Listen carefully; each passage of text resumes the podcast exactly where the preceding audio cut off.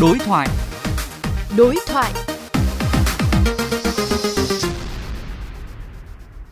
Thưa quý vị và các bạn, từ ngày 11 tới ngày 13 tháng 10, Đại hội đại biểu lần thứ 17 Đảng bộ thành phố Hà Nội sẽ diễn ra tại Cung văn hóa lao động hữu nghị Việt Xô.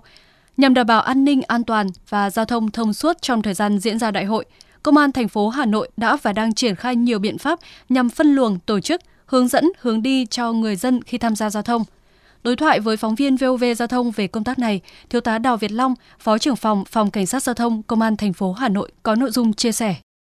Thưa Thiếu tá Đào Việt Long, bên cạnh việc phân luồng hướng dẫn, tổ chức giao thông, hạn chế và cấm các loại phương tiện ra vào trên một số tuyến phố, thì Phòng Cảnh sát Giao thông, Công an thành phố Hà Nội còn triển khai những biện pháp nào nhằm đảm bảo trật tự an toàn giao thông trong thời gian diễn ra đại hội?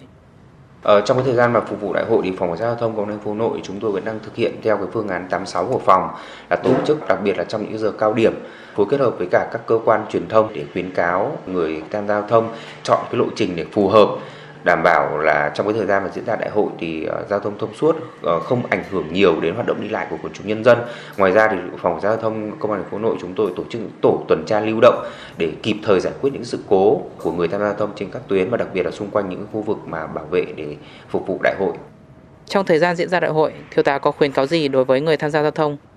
Cụ thể trong cái thời gian mà diễn ra đại hội thì khuyến cáo của phòng cảnh sát giao thông công an thành phố Hà Nội đối với cả những người tham gia giao thông thứ nhất là tuyệt uh, tuyệt đối chấp hành theo hướng dẫn chỉ đạo phân luồng của các lực lượng chức năng trong một các lực lượng cảnh sát giao thông. Và khi tham gia giao thông thì đi đúng làn đường phần đường quy định uh, chấp hành theo tín hiệu đèn. Và nên theo khuyến cáo trên các phương tiện truyền thông đặc biệt là kênh VOV giao thông để chọn lộ trình phù hợp tránh những cái đoạn đường mà chúng tôi đang làm nhiệm vụ đang tạm cấm để ảnh hưởng đến cái quá trình đi lại của quần chúng nhân dân. Vâng, xin cảm ơn thiếu tá.